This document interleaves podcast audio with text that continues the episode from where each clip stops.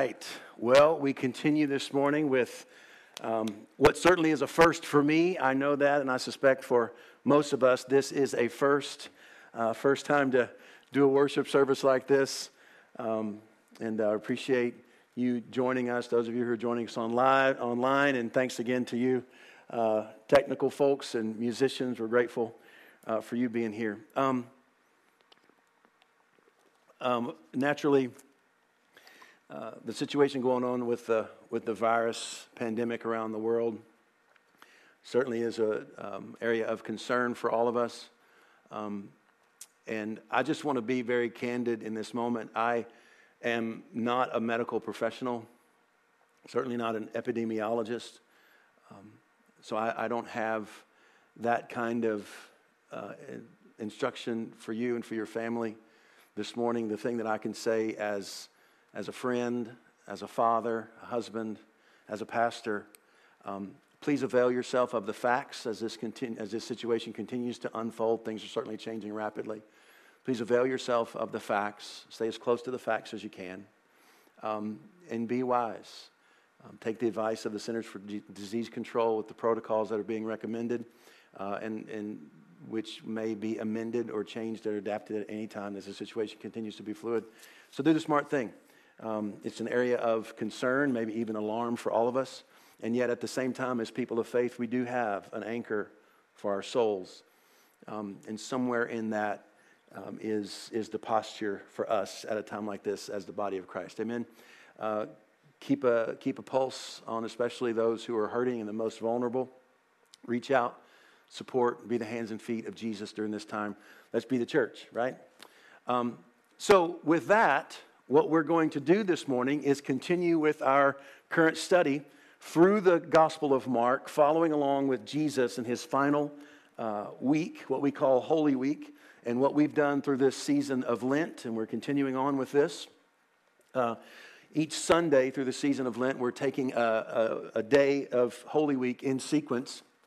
And uh, so today, this is part five, and that brings us to Thursday, right? We began with Palm Sunday, Monday, Tuesday, Wednesday, Thursday. Yes. Part five, we're going to do Thursday. This is, uh, for some, this is known as Maundy Thursday, which is kind of an odd word.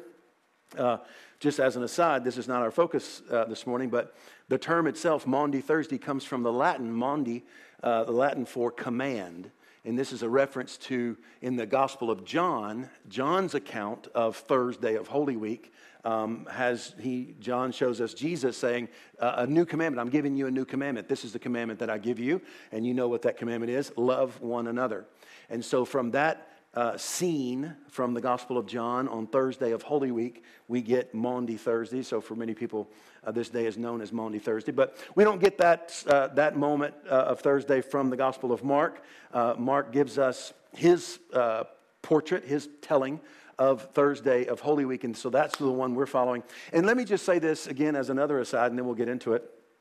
Um, I think for many of us who, uh, who grow up with these stories, and um, when we tend to think about Holy Week, um, my guess is for many of us, we have what I would characterize as a composite memory. That is, when we think about the events of Holy Week and certainly the events of Good Friday leading up to Easter, um, my guess is that for most of us, when we think about those events, what we're actually doing is we are assembling pieces and parts um, from the collection of the four accounts that we have of these events Matthew, Mark, Luke, and John.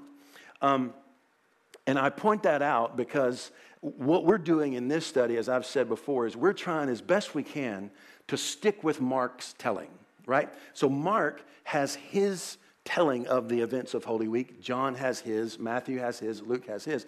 And typically, again, it's the same, we do the same thing with Christmas, right? When we think about the Christmas story, when we actually think about that story, we're going to put together Luke's account of, you know, uh, Mary and Joseph riding to Bethlehem on a donkey and the shepherds in the field. And we're going to put that together with Matthew's uh, bit about the. Um, the magi from the east coming and we're going to put we're going to put christmas together as a composite from a collection of, of stories matthew and luke in that case.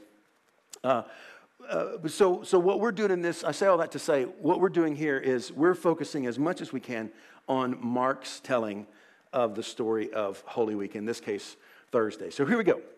Picking up, Mark chapter 14, beginning with verse 12. On the first day of unleavened bread, when the Passover lamb is sacrificed, his disciples said to him, Where do you want us to go and make preparations for you to eat the Passover? Uh, so he sent two of his disciples, saying to them, Go into the city, and a man carrying a jar of water will meet you. Follow him, and wherever he enters, say to the owner of the house, The teacher asks, Where is my guest room where I may eat the Passover with my disciples? He'll show you a large room upstairs, furnished and ready. Make preparations for us there. So the disciples set out and went to the city and found everything as he had told them, and they prepared the Passover meal. Okay, so here's, here's kind of Mark's, well, preamble to Thursday, right? There's a lot of action that's going to happen on Thursday, and we're going to do our best to, uh, to cover all of it um, as best we can.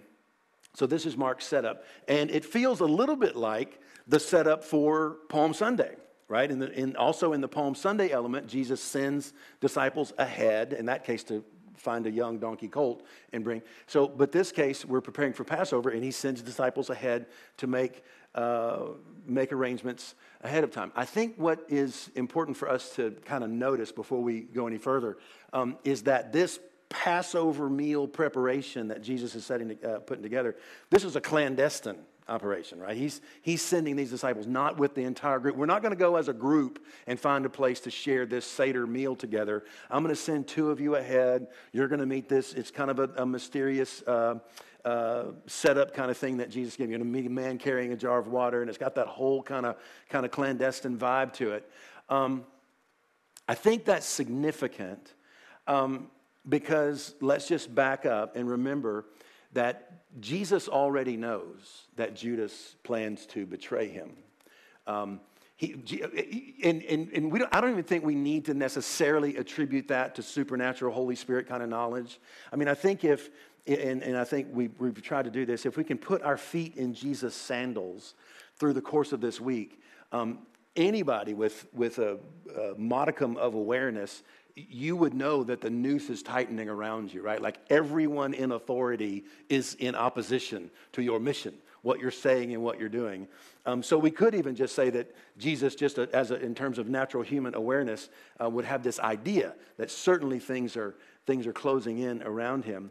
Uh, and, and, then, in addition to that, we have the spiritual element. So Jesus is aware. He's aware of, of Judas' uh, plot, and and this meal is too important for it to be disrupted by Judas's or anyone else's plotting.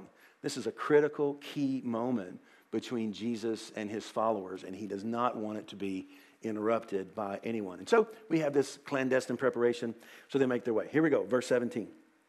And when, uh, when it was evening, he came with the twelve.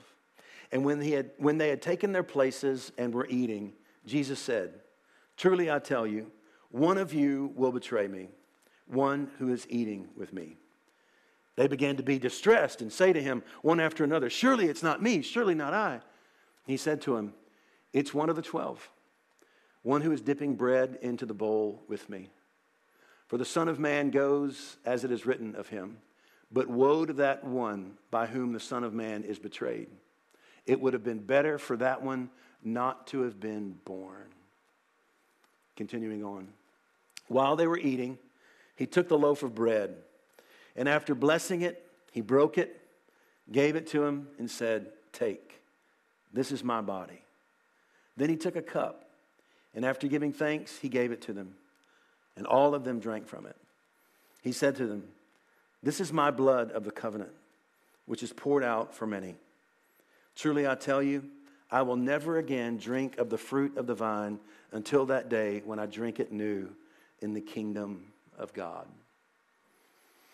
And here we have this moment that has now been, well, not, not, it's not enough to say this moment is memorialized. This moment has been, has been galvanized into both the consciousness and the practice of Christians for the 2,000, 2,000 years since this moment, now the world over.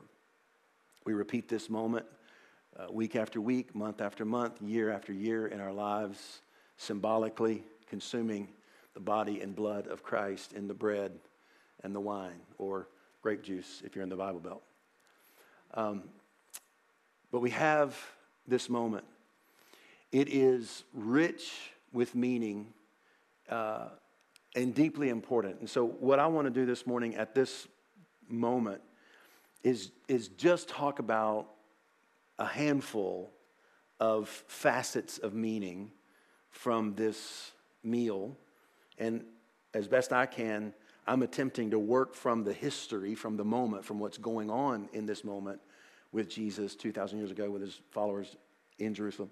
Work from that into our lives, right? Because this, this, this moment, it's not just something that happened in the past, it's a moment that happens every time we participate in this sacred symbolic meal. We reenact this moment. This is what we're looking back to. Um, this is why, in some church traditions, this is referred to as the Lord's Supper. When we, when we participate in this week after week, month after month, um, some traditions call it the Lord's Supper. Sometimes we call it communion. Some traditions call it Eucharist. All of that is fitting and right. But the reason for that, the Lord's Supper, is we are repeating this moment. It's, it originated by Jesus. And we suspect that in most every way, what Jesus experienced uh, with his followers on this particular evening in Jerusalem, in most every way, it would have been a typical traditional Jewish Seder Passover meal that they would have been, uh, experienced year after year in their lives as, as Jewish uh, people. And yet, at two critical points in the traditional Seder meal, Jesus deviates from the typical script with this bit about this is my body, inviting them to eat, and this is my blood, inviting them to drink. Um, and so, before getting into the particulars, just to kind of have this thought hanging in your imagination as we talk, we call this the Last Supper because it turns out, historically speaking, that's what it was. And yet, as those of us who follow God through Christ, this is the first supper. This is the beginning. This is the beginning of the new thing that God has done and is doing in Christ. And so, with that, I want to just talk about four facets of meaning that I hope will um, maybe even further enrich your appreciation for this. Um, the first is I want to talk about radical hospitality and scandalous inclusion. Um, what's happening in this moment historically, I think it's important for us to recognize, is that this is, this moment with Jesus and his followers, this really is yet another instance and an example of Jesus' repeated pattern of radical inclusion through Jesus' practice of openness in table fellowship. This is one of the patterns in Jesus' life that actually um, uh, brought the heat uh, upon him. Jesus, as a matter of course, as a matter of habit, he over and over again shared table fellowship with people who were forbidden by the religious establishment, people who were outcasts, people who were rejected uh, by the religious establishment. And yet, uh, over and over again in his own life and his pattern, uh, Jesus shared table fellowship with these people, um, indicating his openness to them. He's expressing and offering dignity to them, acceptance toward them. And this just got all over the religious establishment. Um, not just that it bothered them, but, it, but from their minds, this was a, a, a matter of disqualification, that it disqualified Jesus from being a legitimate rabbi and certainly a prophet. Well, Jesus is actually continuing that pattern right here in this moment in the Last Supper. Think about it. Judas is at the table. The betrayer of Christ is at the table.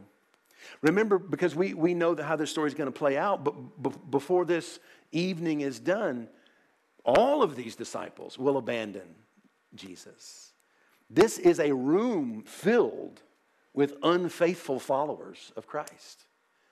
So, Jesus, even in this moment, is practicing this kind of, well, I'm calling it radical hospitality, scandalous inclusion. That's an attempt to get at the, the sense in which this rubs wrong our religious proclivities. Scandalous hospitality. Um, and remember this Again, because this meal, this is not just a moment that happened, this is a moment that happens as we repeat this symbolic meal. That Jesus has actually ensconced this core and still to this day very countercultural element of his life and his practice. With this meal, he has ensconced all of that into the core of his legacy through this final and now memorialized meal. In other words, in reality, the Last Supper makes permanent the radical hospitality and the scandalous inclusion of Jesus. Makes it permanent. Now, I realize that I'm, as I'm saying that, I am interacting with all kinds of history and all kinds of different church traditions, some of whom practice what's called closed communion, and that is you must be like religiously certified and qualified in order to, to participate. And we don't have time to interact with all of that, but um, that comes from some remarks written by the Apostle Paul, who says that some of you have eaten the meal in an unworthy manner. Um, and I want to suggest, and you already know what I'm going to say about this, but I want to suggest that surely there are better ways to understand what Paul has to say about this moment uh, than to turn it into this practice of an exclusive kind of meal when everything about the life and pattern and habit of Jesus is this inclusive meal, radically so. All right? So, so this is one element from this, from this meal it is radical hospitality, scandalous inclusion. The second thing I want to say um, is a word about justice, which, which we've talked about repeatedly through, uh, the Holy, the, through Holy Week. Um, this meal, actually, when read carefully, this meal points back in Mark's story to what we call the feeding of the 5,000. Actually, Mark is very careful to use four verbs in this story of the Last Supper, which are also used in the account of the feeding of the 5,000. In both cases, he says Jesus took, blessed, broke, and gave. Took, blessed, broke, and gave. Those four verbs, um, both in English and in Greek, are both fa- are those four verbs are found in both stories: the feeding of the five thousand and his story of the Lord's Supper. Now, this is interesting, right? Reflecting back a little bit on the story of the Lord's Supper, um, I mean, of uh, the feeding of the five thousand. Um, you know, you think about it, they're out in the countryside. Jesus has been teaching for a long, long time. There's tons and tons of people around hearing the sermons and so on. Uh, the disciples say, send them away. Let them find, let them get, let them uh, go and, you know, send them away so they can go get something to eat. Surely they have to, they have to be hungry. So the disciples have a solution to the problem. There's a big crowd of people who are hungry. That's the problem. They have a, they have a solution. Send them away and let them find something to eat. Jesus says, we agree on the problem, but we don't agree on the solution. Jesus says, No, you feed them. What? How are we going to feed 5,000 people? We got nothing. We're out here just like you are all day long. We got nothing. So, and you know how the story plays out. They, they find someone around who's got some loaves and some fish, and it's not nearly enough uh, when looked at through normal, natural eyes, and yet Jesus takes it. He takes it, he blesses it, he breaks it, and he gives it. It turns out there's enough to feed all 5,000 people and baskets and baskets left over. Everyone was fed. And the same here at the Last Supper. Jesus took bread, he blessed it, he broke it, and he gave it. And everyone was fed. And I think when we pay close attention to both of these stories being in parallel with one another, what we see is this aspect, and again, we've seen it over and over again, even from the time of John the Baptist right through Jesus' ministry. We see this theme of loving justice, a kind of justice that looks out for everyone, especially the most, the neediest among us. So we have this theme of justice. The third element that I would say about this meal, this meal is, is the obvious part, and that is that this is a Passover meal. Um, Passover was an annual celebration and reminder for the Jewish people of the events looking way back to the time of Pharaoh and Moses when God had rescued uh, the Jewish people from the tyrant Pharaoh. And starting from that time in their history, each year they'd observe this Passover meal where they memorialize and celebrate God's great act of deliverance, delivering their people out of slavery in Egypt under Pharaoh and into freedom in their life, their new life together. And through the years, don't you know, that meal carried resonance in whatever time, in whatever place, with regard to whatever tyrant there might have been at that in any particular time over the Jewish people. This act, this Passover meal, is an act of subversiveness um, against the tyrant of the time and of the place. And in this moment, historically, this meal then becomes a subversive act against the then current tyrant over Israel, and that would be Caesar of Rome. And so, with this meal, Jesus participating in this meal with his disciples, both then and now, from that place to this place, what we remind ourselves, what we see in this moment historically, and even remind ourselves day to day, is that God desires his people to be free of the tyrants and of their tyranny, free of oppression. And I want you to know that your Heavenly Father wants this for you too. He wants you to be free of the tyrants and their tyranny. Sometimes it's the tyrant within, the Pharaoh within, uh, seeking to um, oppress, bind us. Sometimes it's the tyrants around us. But your Heavenly Father wants you to be free, and He wants those around you to be free. God is always on the side of the oppressed, He is always opposed to the oppressor of people. And so this act is that it is, an, it is a subversive act of critique against the tyrants in our lives and in our world.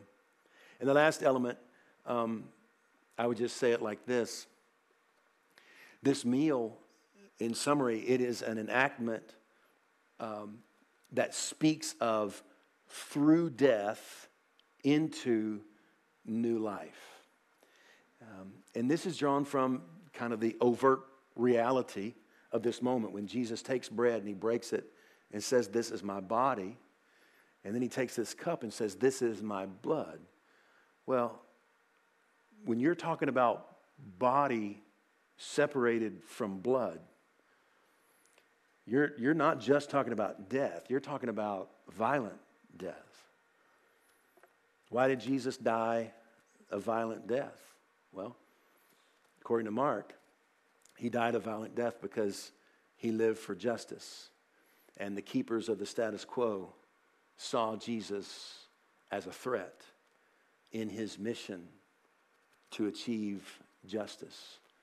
Jesus knew that his body and blood were about to be separated. And he knew that even in the face of that violent opposition, that he would remain steadfast in his justice bringing, kingdom bringing mission and mandate, even in the face of that violent opposition. Jesus knows what's ahead.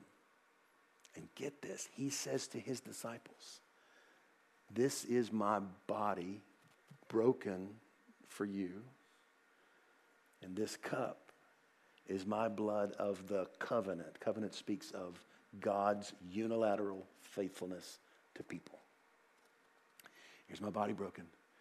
Here's my blood poured out, separated from body. And he asks his disciples to eat it and to drink it.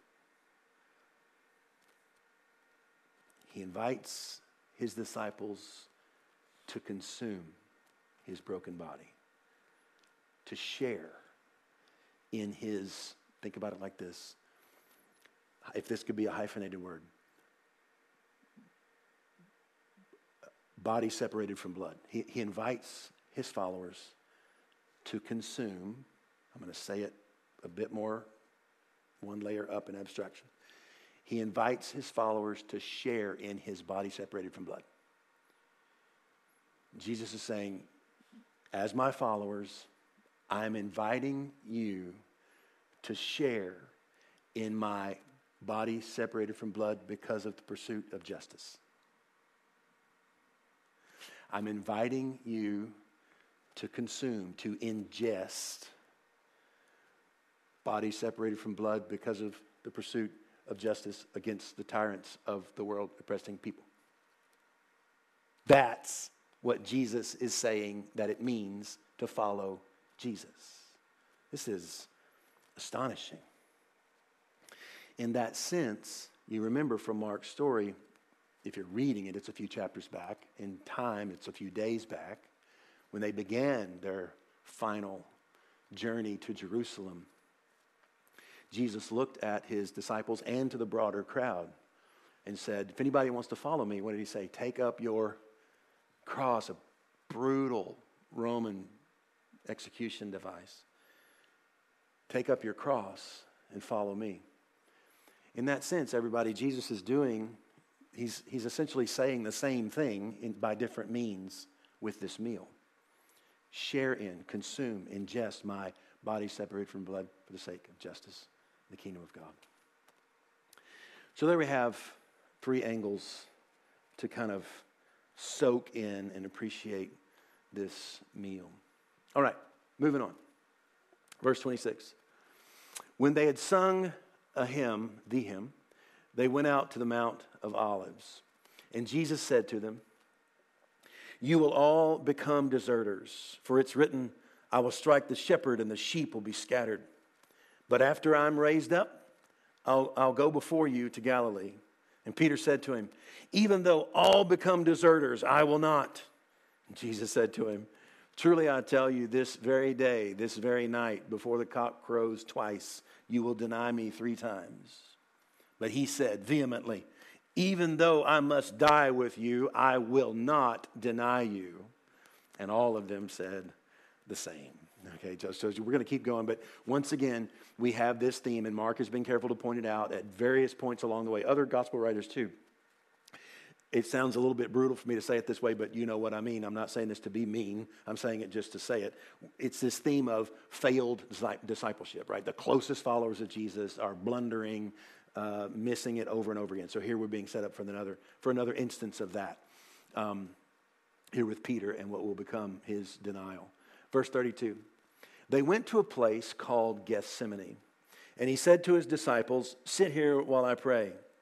He took Peter uh, he took with him Peter and James and John and began to be distressed and agitated. And he said to him, I'm deeply grieved, even unto death. Remain here and keep awake. And going a little further, he threw himself on the ground and prayed that, if it were possible, the hour might pass from him. He said, Abba, Father, for you all things are possible. Remove this cup from me. Yet not what I want, but what you want. He came and found them sleeping, and he said to Peter, Simon, are you asleep? Could you not keep awake one hour? Keep awake and pray that you may not come into the time of trial. The spirit indeed is willing, but the flesh is weak. And again he went away and prayed, saying the same words. And once more he came and found them sleeping, for their eyes were very heavy, and they didn't know what to say to him. He came a third time and said to him, Are you still sleeping and taking your rest? Enough. The hour has come. The Son of Man is betrayed into the hands of sinners. Get up and let us be going. See, my betrayer is at hand. It's a very poignant scene to think about Jesus praying alone, yet accompanied um, by, at least most closely by Peter, James, and John, who are you know, more or less in proximity and yet perhaps not fully engaged emotionally in the moment, taking their, taking their nap time. But to see Jesus, the, the stress that Mark portrays here, um, is quite a moving scene. And I just want to zoom in on Jesus' prayer as recorded here by Mark. Verse 36 of this passage it says, Abba, Father, for you all things are possible. Remove this cup from me. Yet not what I want, but what you want. Um, first of all, note this word that Jesus uses to, to address his heavenly Father. He uses the word Abba, an ancient word that linguistic scholars will tell you um, really is the kind of language that a very young child in that culture would use to address their dad, kind of like dada in English. So it's a, it's a real term of, of intimate affection toward, toward God. Not entirely unusual in that ancient culture. We do have evidence that there were others, uh, other mystics and prophets uh, in the Jewish culture who used that term to, with reference to God, so not entirely unusual and yet rare. Um, and so it speaks to the relationship uh, of, of, Jesus and his relationship toward the Father, using this very, um, this very warm, intimate kind of language toward God in prayer. Um, and then there are these words uh, that have um, gotten a lot of ink over the centuries, certainly. He says, Remove this cup from me, yet not what I want, but what you want. And I just want to just briefly just suggest what, is, what do we mean? What do we, when we're talking about cup, what does this mean? Remove this cup from me. And I just want to suggest very simply that here in this context, the word cup is being used as a metaphor for destiny, for fate. Kind of like the psalmist when he said, My cup runneth over. And there, destiny, fate, the psalmist is speaking of a pleasant reality. My cup runs over. God, you have blessed me. You've poured into my life. My cup runs over. So here Jesus uses the word cup in that same sense of destiny or fate or my circumstance or, you know, this, this kind of idea. And then there are these words not what I want, but what you want. And so I just want to ask the question, because I certainly, I know it's hanging in the air for most all of us. Um, what is it that God wants? And briefly and directly, let me say, what God wants is what we've seen Jesus enact throughout his ministry, up to and including his doings and teachings of Holy Week. God wants a world that is just. He wants a world that is comprised of loving justice. What God wants is peace. What God wants is for the tyrants to be subverted. What God wants is life and wholeness for all. What God wants is the kingdom of God on earth as it is in heaven. And the reason I say that is because some people have misunderstood this prayer of Jesus as if, as if Jesus is resigning himself to some divinely mandated death wish. And that's not what's going on here at all. Jesus doesn't have a death wish, uh, nor does God the Father. Listen, God never wants anyone to suffer. God's never desired the death of any martyr. He's never desired the killing or the dying of anyone, not ever.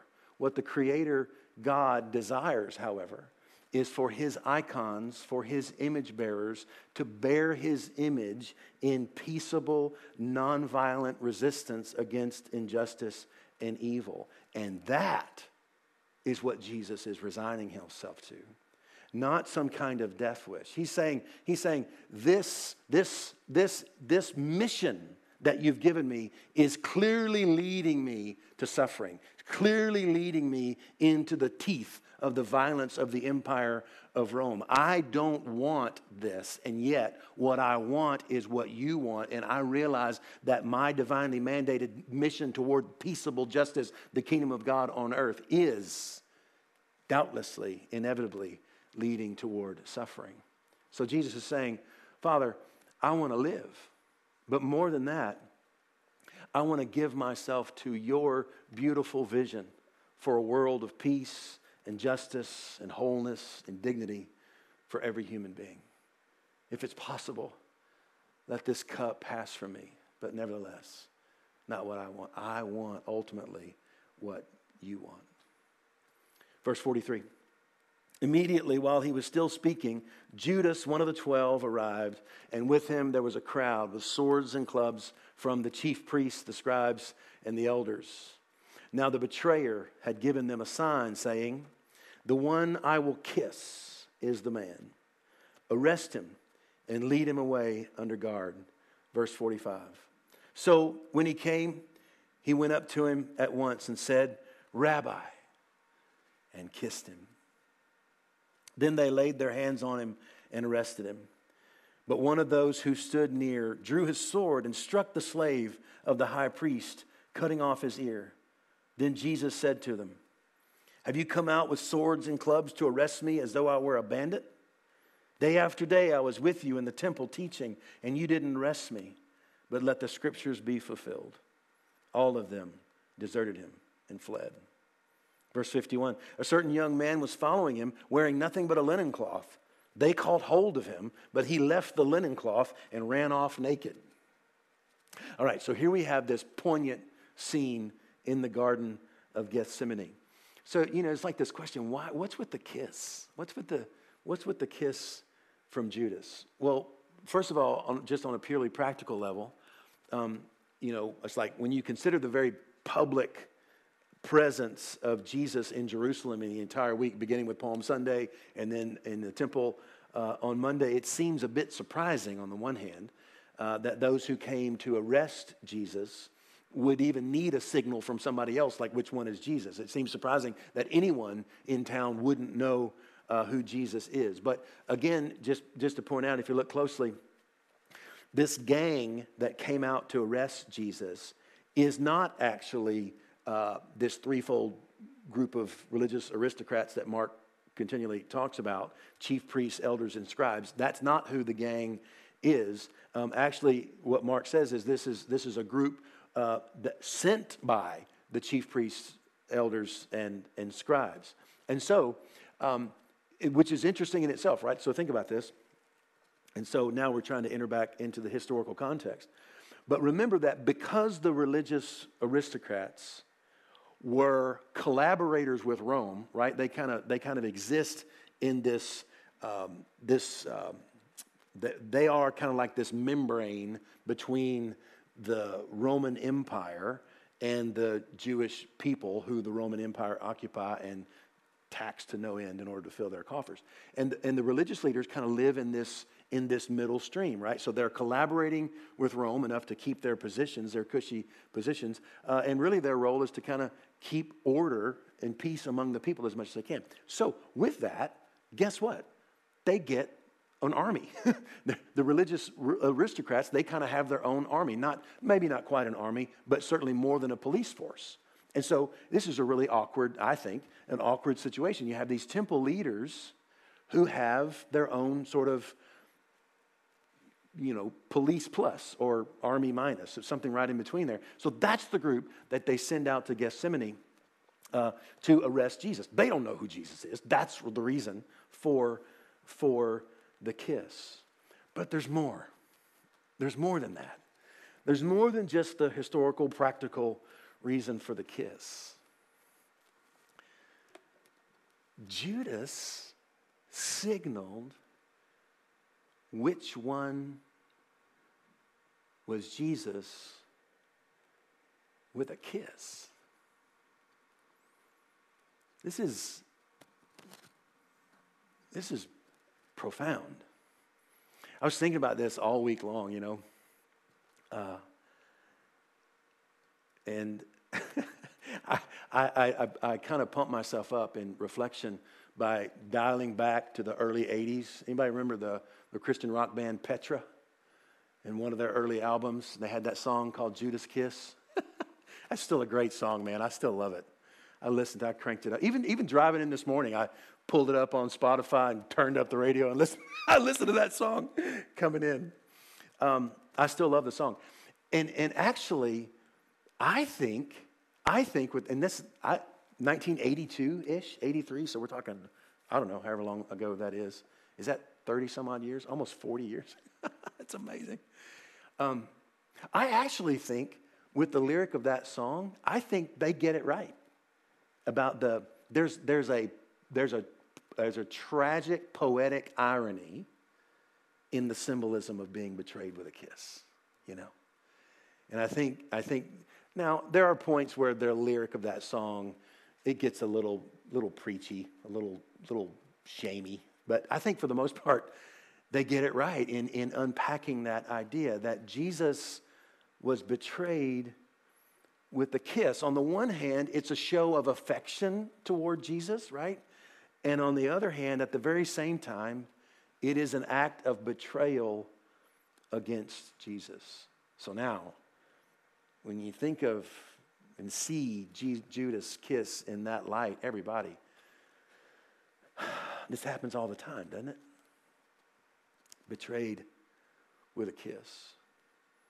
It is simultaneously an act of affection toward Jesus and an act of betrayal against him. Well, well then I'm I'm Judas. I have the capacity to simultaneously hold deep affection toward Christ and at, at, times in the very same moment betray him, betray what it means to be a follower of Christ. I'm, I'm Judas. I suspect that we're all Judas. And I can see you nodding your online head even as I say those words. And again, I'll say, you know, this is Judas. We're focused on Judas, and this is, I guess, in some ways, this is the decisive act of betrayal. But when you, again, I'm going to use kind of a brutal, brutal phrase, admittedly, but just to be compact about it. When you, again, take into account Mark's theme of failed discipleship, well, then Judas is merely a particular point along a spectrum of failed discipleship, right? And again, every, every one of Jesus' followers, before this night is done, every one of his followers will abandon him. So, in that sense, right, if you look at a spectrum, wherever Judas' kiss of betrayal is, the other disciples, their abandonment is just somewhere south of that, but still on the spectrum, right, of failed discipleship. So, in that sense, we are all Judas. And let me be quick to add here at this point, um, and we'll get a chance to go through this as we move into the events of Easter Sunday. But um, speaking of all the disciples who kind of are on that spectrum of failed discipleship, um, it's also true that they will all be restored to Jesus through his love and forgiveness. That would be except for Judas because of his untimely death. Um, but I think, and I want to suggest to you, that we can be confident that if not for his untimely death, Judas too would have been able to be restored to Jesus. Where sin abounds, grace abounds all the more. So there's Judas and his kiss. Just another quick word before we move on. Um, the mention that someone with Jesus drew a sword. Uh, and, and cut off someone's ear. Like, so that raises a question like, wait, what? Someone in Jesus' crew is carrying a sword? How, how is that possible? Jesus clearly teaches nonviolent resistance. Love your enemies, turn the other cheek, um, all of that. So, what's with a sword among the followers of Jesus? So now we're interacting with a big, broad historical conversation, but I want to take a chance to get my two cents in. Uh, there are some who have taken this moment, this scene, um, as a signal that perhaps Jesus wasn't so absolute in his advocacy of nonviolence. Perhaps there is at least an opening for a, a form of following Jesus that also has a sword, right? Um, well, I want to suggest another reading of this, of this scene. It need not be read that way, not at all. And again, I'll point back to a theme that we've talked about over and over again. Remember that for Mark and for the other synoptic gospel writers, it is very common for Jesus' followers to fail, to misunderstand, to blunder, to just not get it. And so, I would suggest that in this case, it is completely reasonable, yet again, to see this, one of his followers with a sword hacking off somebody's body part, it's completely reasonable to see this too as yet another instance of blundering, failed discipleship. It happens all the time in Mark's account. It happens all the time, even to this very day. Jesus' followers quite often do very un Jesus-y things. Isn't that true? Right? So, at the very least, I just want to say uh, that for us to interpret the report that there were some among Jesus' followers who were actually carrying swords and weapons of war, it need not suggest that Jesus is backing off uh, of the Sermon on the Mount. It need not suggest that at all. It may merely suggest that, just like in, in, numerous other instances, Jesus had people around him, even those most closest to him, who just didn't get it, couldn't hear him, didn't get what he was saying. And so, uh, there you have it. And then with that, uh, with that reading, then what you come away with is a 100% nonviolent, turn the other cheek, love your enemies Jesus. Now, I recognize that historically that's difficult for us because of our awkward relationship with violence and warfare. Um, and yet, I want to push that because I want it to remain at least awkward. Um, and certainly, there are large swaths of followers of Jesus, both now and historically, who remain committed to what we call pacifism. That may not be a good term for it. Uh, probably nonviolent resistance would be a better term, at least from my comfort level. But, but so there you go. So there's, there's that. Okay. Now, uh, moving on, next step in the evening, we have what is sometimes called the Jewish trial. Um, and this is moving deeper into the night on Thursday night. Uh, and this is the first of a sequence of loosely using the term trial, although that term might suggest, uh, well, I think it almost certainly suggests more formality than, than what actually happened. These are probably more like impromptu hearings or, or some kind of thing. So, uh, if we had an outline this week, what I've labeled this, I've labeled this next scene as the interrogation by the temple aristocracy. Um, traditionally, it's called the, the Jewish trial of Jesus. I think that's probably too formal, but here we go. Uh, verse 53. They took Jesus to the high priest, and all the chief priests, the elders, and the scribes were assembled. Peter had followed him at a distance, right into the courtyard of the high priest, and he was sitting with the guards, warming himself at the fire. Now, the chief priests and the whole council were looking for testimony against Jesus to put him to death, but they found none. For many gave false testimony against him, and their testimony did not agree, which is problematic because under Jewish law and practice, you need two or more witnesses uh, to confirm in order to, to, to, to, two, or more witnesses to agree in order to confirm uh, a claim. So we can't get folks to agree. Verse 57 They stood up and gave false testimony against him, saying, We heard him say, I will destroy this temple that's made with hands, and in three days I'll build another not made with hands. But even on this point, their testimony did not agree. Then the high priest stood up before them and asked Jesus. So, in the absence of harmonious testimony against Jesus, what the high priest needs is a straight up confession, right? So, that's what he's going for. Uh, so, the high priest stood up and he asked him, Have you no answer? Uh, what is it that they testify against you? But he was silent and did not answer. Again, the high priest asked him, Are you the Messiah, the Son of the Blessed One? Jesus said, I am. You will see the Son of Man seated at the right hand of the power and coming with the clouds of heaven. Then the high priest tore his clothes and said, Why do we still need witnesses? You have heard his blasphemy. What is your decision? And all of them condemned him as deserving of death. Some began to spit on him, to blindfold him, and to strike him, saying, Prophesy. The guards also took him over and beat him. So, this is the beginning where things really turn toward what we know of as Good Friday. Um, so, just a couple of points to zoom in on here. Um, the real turning point in this scene is when the high priest directly asks Jesus, and the question, the wording in the question is important. He says, Are you the Messiah, the Son of the Blessed One? And then Jesus answers with, I am. And then he uh, invokes once again the Son of Man. Um, now, first of all, just to point out, and this is kind of an interesting little conversation among, uh, um, in the conversation about translation.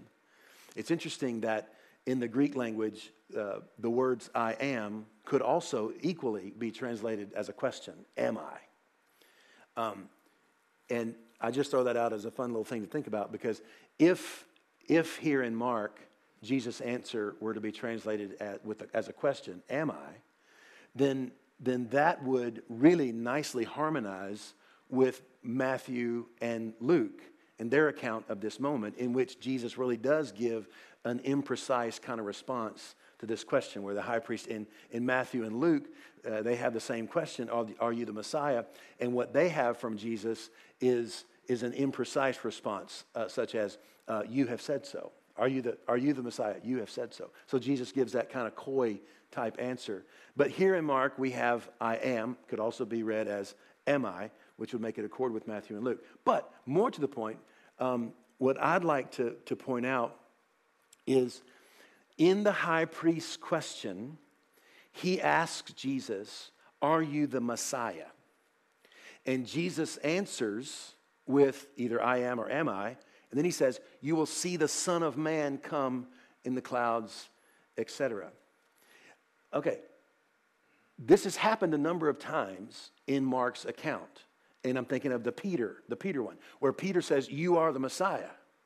And Jesus responds to Peter by referring to himself not as Messiah, but as Son of Man. Which raises the question why is it that Jesus is so warm toward this title, Son of Man? And I don't want to say cold toward Messiah, but, but it, it seems to be that when given the opportunity, Jesus prefers Son of Man. So, why is it? We have yet another instance of Jesus changing the language concerning himself from Messiah to Son of Man. Why does he keep doing this? Well, I think it's an important question. So I want to take a couple of minutes um, and give a little bit of context. The title Son of Man comes from Daniel chapter 7. In Daniel 7, you can read it later for extra credit in the class. But Daniel chapter 7 records an apocalyptic vision by the prophet Daniel. It's got symbolism and beasts and all kinds of things. Um, and yet, it's helpful because in this particular apocalyptic vision, um, Daniel, as it says, he says, in my night visions, uh, he sees these four beasts that rise up from the earth or out of the sea. And they wreak all kinds of hell and havoc on people and, and on the earth. But then later, as the vision progresses, Daniel takes counsel and says, You know, what am I looking at? Uh, and the counsel explains to Daniel the vision, which is very helpful for us. So we, we, we get to understand that these four beasts that Daniel sees in his vision, they represent kings that'll rise up from the earth uh, and, and oppress and destroy, deal death in, in the world and in the earth. Okay, so Daniel sees these four beasts that we later learn represent earthly kings who will wreak havoc, uh, deal death, destroy human lives in their ruling. Um, but Daniel sees something more in the vision. He sees the Ancient of Days come and take up his heavenly throne and uh, set up kind of heavenly court, right? Sees the Ancient of Days. And then Daniel sees one, it says, one like a son of man who comes with the clouds up before the Ancient of Days. And in Daniel's uh, vision, the Ancient of Days gives to the Son of Man, the one who is like a human being. The Ancient of Days gives to the one who is like a human being, it says, uh, rule and authority and dominion and kingship, and says that all people and nations and languages would serve him, this one who is like a human being. And so, from this story in Daniel 7, the title Son of Man is a loaded image in the Jewish consciousness. On the one hand, the Son of Man is granted authority and dominion in kingship. Yes, that's certainly true. But also remember, and, and this is, I'm telling you, this is what this is the reason I think Jesus likes the title Son of Man. Because Daniel's figure of the human one stands in stark contrast to the beasts, the kings of the earth, who rule with destruction and death dealing. See, the four beasts in Daniel's vision they're four kings that rise up from the earth and they're destructive and they're tyrannical. The Son of Man in Daniel's vision, in contrast, is given dominion and kingship from heaven for sure. But his style of dominion is unlike that of the beasts. It's in contrast to the style of dominion practiced by the beast. And here, I think, is, is where we discover why Jesus likes this image, Son of Man, so much. We can think of the Son of Man, as Daniel also describes it, as one like a human being, given the context of the contrasting style of rule between the beast and the Son of Man. You can think of the human one as the humane one. That's the context of Daniel's vision. So, where, where the Jewish imagination and expectation for Messiah, still for many, included this notion of a violent, warring kind of David like deliverer. Daniel's image of the Son of Man, on the other hand, the human one, is clearly of a different sort than the standard fare of earthly kings. And so, you see this repeated pattern. Are you the Messiah? And Jesus answers by talking about himself in terms of the Son of Man, the human one, the humane one, unlike the kings of the earth. Last paragraph. While Peter was below in the courtyard, one of the servant girls of the high priest came by. When she saw Peter warming himself, she stared at him and said, You also were with Jesus, the man from Nazareth. But he denied it, saying, I don't know or understand what you're talking about. And he went out into the forecourt. Then the cock crowed. And the servant girl, on seeing him, began again to say to the bystanders, This man is one of them. But again he denied it. Then, after a little while, the bystanders again said to Peter, Certainly you're one of them, for you are a Galilean. But he began to curse and swore on oath, I don't know this man you're talking about. At that moment, the cock crowed for a second time. Then Peter remembered what Jesus had said to him Before the cock crows twice, you'll deny me three times. And he broke down and wept.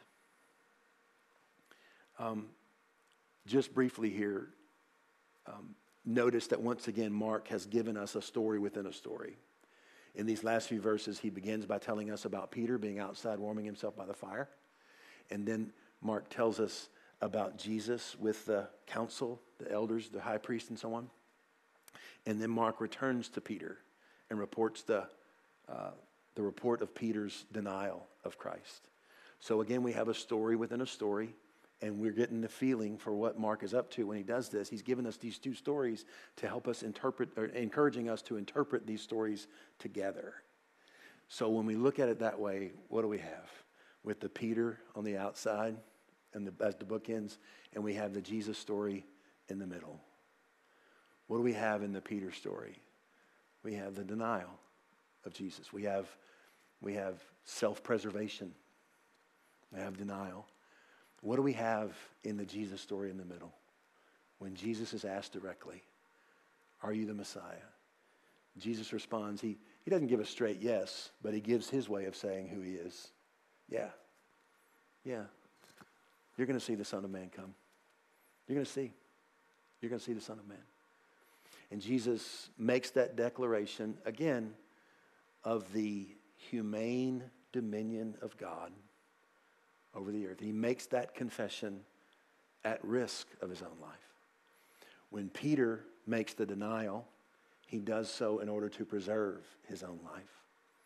And Jesus, once again, makes the emphatic statement of the loving rule of God over his world, his kingdom, the kingdom of heaven come to earth. Jesus makes that courageous announcement with this Son of Man image, even at the risk of his own life. So you have a portrayal of denial for self preservation, bumped right up against, in contrast, with this bold statement, this courageous statement, even self sacrificing statement of the loving rule of God in the world.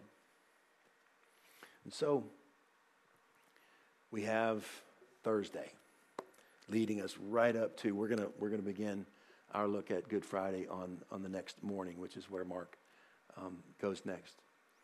But I just want to say, um, and even in our current context, you know, um, certainly, as I said before, um, it's important for us in our current context to, to use wisdom, do the smart thing, and all that. Um, and yet, at the same time, there is a call for courage. There is a call for courage to stand and say, This God, this one true God, He's a God of loving justice. He's a God who always is, stands on the side of the weak. He's always on the side of the underdog. And so, my prayer for you on, on, on both sides of that, this is me, this is me encouraging you in, in the kind of courageous um, confession that Jesus is not only making in terms of confession, but embodying in this entire account.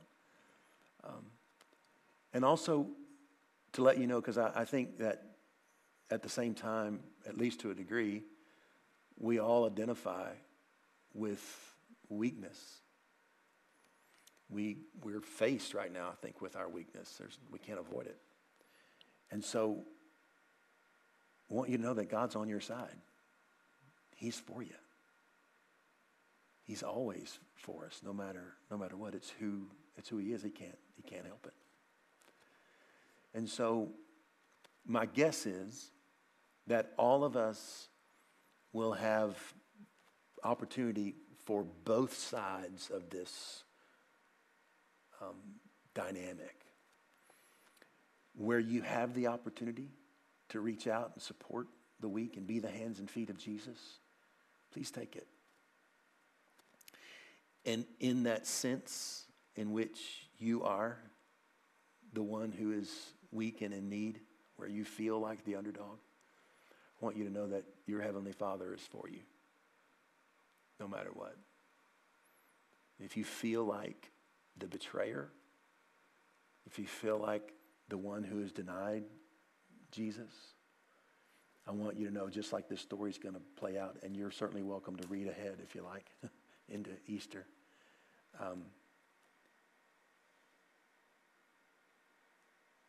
where sin abounds, grace abounds all the more. The love and forgiveness of Jesus is inexhaustible. You're already, you're already forgiven.